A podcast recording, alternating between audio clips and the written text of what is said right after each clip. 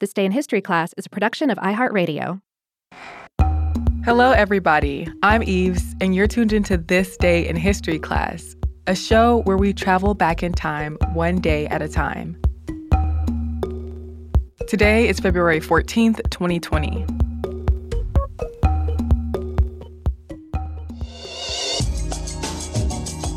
The day was February 14th, 1949. Miners in and near the town of Asbestos, Quebec, in Canada, went on strike. The strike helped lead to the Quiet Revolution, a time of political and social turbulence in the province of Quebec during the 1960s. Asbestos is a silicate mineral used in fabrics and fire resistant and insulating materials. Now, asbestos is known to cause cancer and other serious health issues, but in 1949, people around the world used asbestos in common products like home insulation, packing materials, brake pads, and electrical wiring. And Quebec supplied most of the world's asbestos. Asbestos was a mining town in Quebec's eastern townships. The miners there were demanding higher wages, paid holidays, union participation in management of the mines, a pension, and company action to protect workers against illness caused by asbestos exposure. But the negotiations that took place between December of 1948 and February of 1949 went nowhere. Both parties were required to go to arbitration. But because the government favored pro business arbitrators, the miners were sure that arbitration would not turn out well for them. So, at a General Assembly of Miners on February 13th, the miners decided to go on a strike.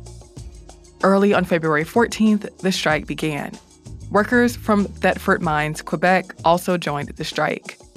The miners were represented by the Canadian Catholic Confederation of Labor, a group of unions that the Catholic Church established in 1921 to counter the anti clerical and socialist influence of international unions.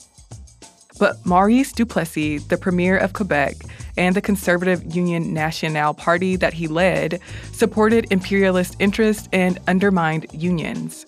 The government declared the strike illegal and sent provincial police to asbestos. The Catholic Church largely supported the strikers, which was significant because it usually sided with Duplessis' government.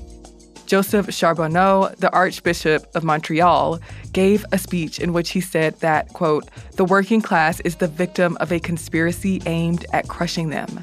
And when there is a conspiracy to crush the working class, it's the church's duty to intervene. He even called for people to donate to the strikers' families.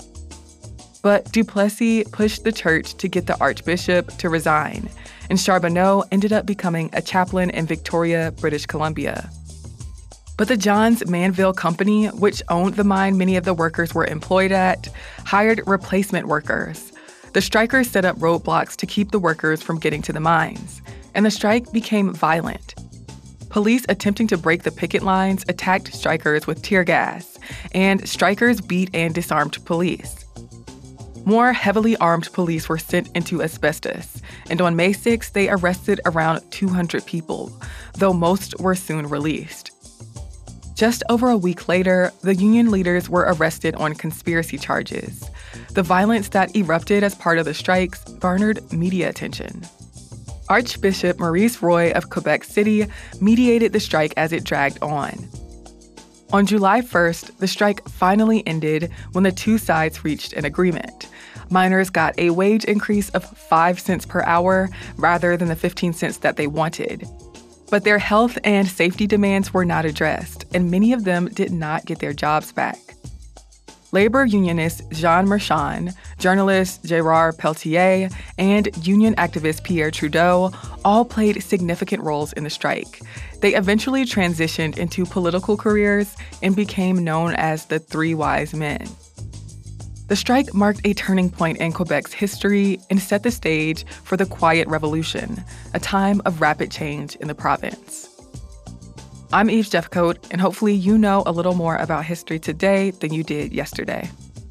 If you'd like to follow us on social media, you can do so at TDIHC Podcast on Instagram, Twitter, and Facebook.